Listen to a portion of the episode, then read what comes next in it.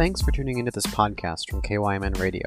Consider subscribing to get notifications the next time we post a podcast. And if you enjoy this, please leave us a review on Apple Podcast and share with a friend or on social media. Well, Sheriff Dunn, congratulations, sir. You uh, you announced your retirement today. I did. Thank you. Thank you, Rich. It was uh, bittersweet uh, to try to put that in words. And um, after 33 and a half years in public safety, law enforcement, um, you know, it's, it, uh, it came time to start the next chapter of my life. You, it was not much of a secret. And if it was a secret, it wasn't very well kept that you were not going to run again next year but uh, this is you're uh, you're calling it quits a year before your term ends. What uh, what what is the motivation there? Well, for the thirty plus years, um, you know, you try to you try to keep your priorities straight, um, family, faith, and friends, and uh, you know, fit work into all of that. Work um, is is an important part of that and and in law enforcement, um, whether you're a correctional officer, patrol deputy, or even acting as the sheriff, um, that's a full-time plus thing in itself. And um, many times, friends and family um, took second place for for a long time. And um, after a good discussion with my family, uh, specifically my wife, we felt that this was the right time for me to retire, even though it's a year early. Mm-hmm. But um, my wife, for her employment, um, does uh, spend a lot of time out of state, and um, I would like to be a little more part of um, closer to her. Yeah. And so we'll Yeah. be uh, moving out of state, and uh, but at least we'll be in the uh, in the same home instead of having to FaceTime and Right. and visit on weekends and different things Right. like that when she's uh, traveling for work, and that's a big part of her her career. And um, I need to support her. She supported me for a long time, and and now I need to support her. And and that that was the main reason that I chose to go a year early. Sure. You've been this. This is the, the you're in your second term as sheriff. Is that correct? Third Third term. term. My goodness, time flies, man. Sheriff is, is an elected posi- uh, position, but it's not. It's not like uh, a lot of other elected uh, positions where you know, as like a, a council member or something, you're you're you know really working to get things accomplished. Where you know, sheriff, you're you're put there to to keep the peace and make sure everything is running and, and all that. But what would you say is your your uh, what are you most proud of in your time as sheriff? Boy, that's that's a tough question, Rich. Um, I I think I'm proud that um, for everybody that knows me, whether you know me just from one interaction or whether it's been on boards or um, you know in state, local government, whatever it may be, people that know me know that my heart and my soul are in this community, in this state, and um, I'm proud to serve all of those people in Rice County and throughout the state in whatever role, whether it be the Minnesota Sheriff's Association, um, that that I gave it my all, and um, I truly cared, and I was trying to be a part of the solution, working with so many other great people to make this a place that feel people feel free, um, people feel supported, people feel safe, and, and it's a great quality of life that we um, we've provided here in Rice County. So Yeah. I guess that was a very long, drawn out answer, but you know, just being a part, just being a part of the community, and and you know, trying to be more of a solution and a a peacekeeper more than an authoritarian. Right, right. Well, you've been, you know, as far as as far as uh, we're lucky around here. I mean, we the, our our law enforcement figures are, are the people in charge are all very approachable, but uh, you know, among a, a group of approachable guys, you have been. I mean, you, you, you the less than a year I've I've I've been working, uh, talking with you. You've been great. You've been just fantastic to work with, and, and and you know, as a member of the media, I really appreciate that. Well, I, I appreciate that too, Rich, and and I think the um, right now more than ever, it's important to um, have those good relationships with so many groups, including the media, and I've always believed in that. And and I don't agree with um, some of the things that the media reports um, on some levels, whether it be state or local or national. But I think we're very fortunate here. I think the media reports what's happening, and they try to to get everything, the whole news out there, um, the the whole story versus just bits and pieces because um, law enforcement um, needs needs our support, um, not only from our citizens but from everybody that's involved. Um, because if if this this national um, way of looking at law enforcement continues, Mhm. um, it's going to be very difficult for us to find good people that want to do a job like this. And, you know, Yeah. I have to be honest, the last year and a half has been, you know, trying at times.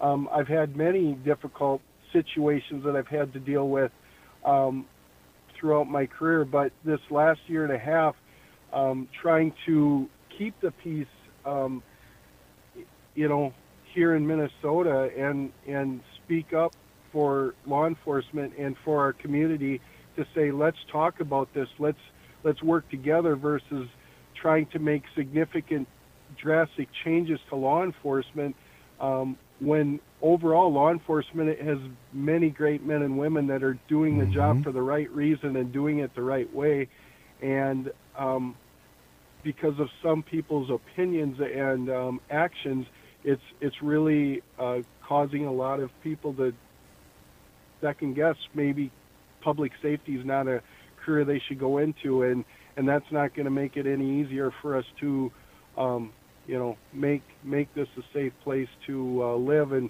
and let people feel safe to be able to go to um, a sporting event or to a park or anything like that. If if we're just going to let um, criminals run roughshod everywhere and and not have that accountability. So Right. Well, that's uh, that's well stated, Troy. I mean, that's that's and that's not um, that's not a point you hear very often, and and Right. So thank you for for saying that.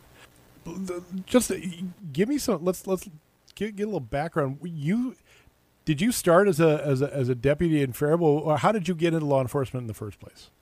I started right out of college um, as a deputy with Crow Wing County Sheriff's Office, working uh, the summer months. Um, I, I started in June of 1988, and I worked through November of 1988 with Crow Wing County, and um, that was a uh, full-time temporary position. Mhm. That was um, talk about uh, drinking from a water from a fire hose. That was it because Crow Wing County is is a hopping place in the summertime with all of the uh, tourists and and uh, part-time residents, and then your your people that live there full-time. Um, it, it was a great great uh, job, and I feel fortunate that that was my first job, and um, would have probably been there, but at that time the county board said nope, it's a uh, full-time temporary position. We don't have it in the budget to keep them permanently, so I, I came back to Rice County for a short time, and then Kenyon Police Department was hiring when I got back. Okay. And so I applied for that, and then took a position there for one year, and um, and then uh, Dave Schweistall, the sheriff at the time in Rice County, offered me a position to come to Rice County, um, which was a dream come true because I I had a professor in college tell me if you think you're going to just go be able to go back and work in your hometown or pick where you want to go, it's not always that easy. So take your you know positions that um, as they come, and if you're lucky enough to get a job in in uh, agency that you want to, and Rice County was an agency that I wanted to, I I took that and felt uh, very fortunate to get that, and so I started as a correctional officer right away because that's what you had to do at the time. You had to start in the jail, and then you would be promoted out to a patrol deputy as positions opened up, and so I I uh, moved up to uh, patrol deputy in 1991, March of 91,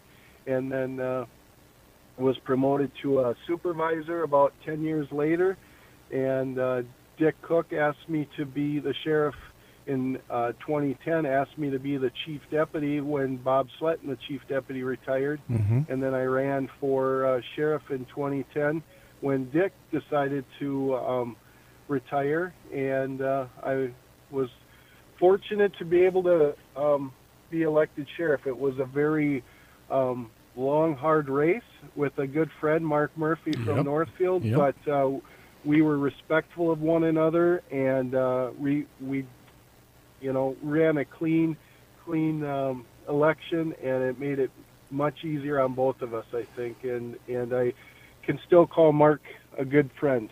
Yeah, well, it's, it, it, if you know Mark, it's hard to not call him a friend. I mean, he's just Yes, that that kind of guy, isn't he? He is a gem. He is indeed. He is indeed.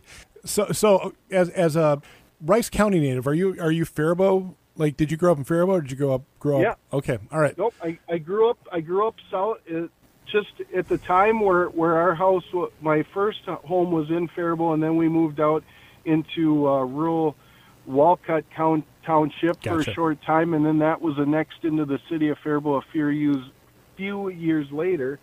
And other than leaving for college and um, and then working in Crow Wing County and Kenyon, I you know I've been a Rice County resident pretty much the majority of my life.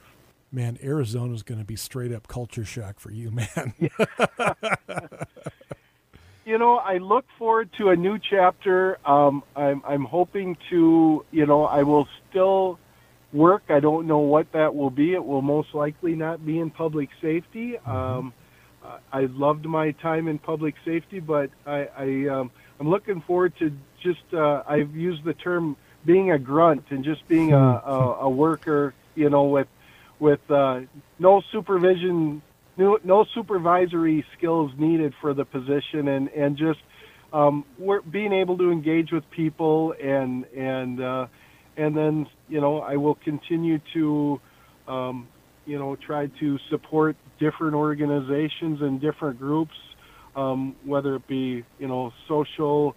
Um, like uh, service clubs and and um, different things, I, I still have a passion for our quality of life and and um, you know I've served on the Hope Center board and I believe domestic violence um, needs our attention all the time and so whatever I can do to help in that role and um, you know so we'll see what the next chapter brings but uh, I'm hoping to work part time and then maybe get a little more time into golf and I've said that for so many years that I'd like to golf more I'd like to fish more right. and and um, it it still hasn't happened. So I'm I'm feeling confident that I'm going to have a chance to do that now, still while I'm relatively young. Well, okay, so we get we get one more uh, interview with you sometime in October, and uh, so this is not I goodbye. we'll have two. I think we'll have October and November. Well, fantastic. This is Yeah. good. Then this is this is completely not goodbye. This is just. Uh, I really appreciate Yep. the phone call and thanks for giving me the time, Troy. I really really bet, appreciate Rich. it. This is Jeff Johnson. Join me for the KYMN Morning Show, weekdays 6 to 9, right here on your radio station, KYMN Northfield.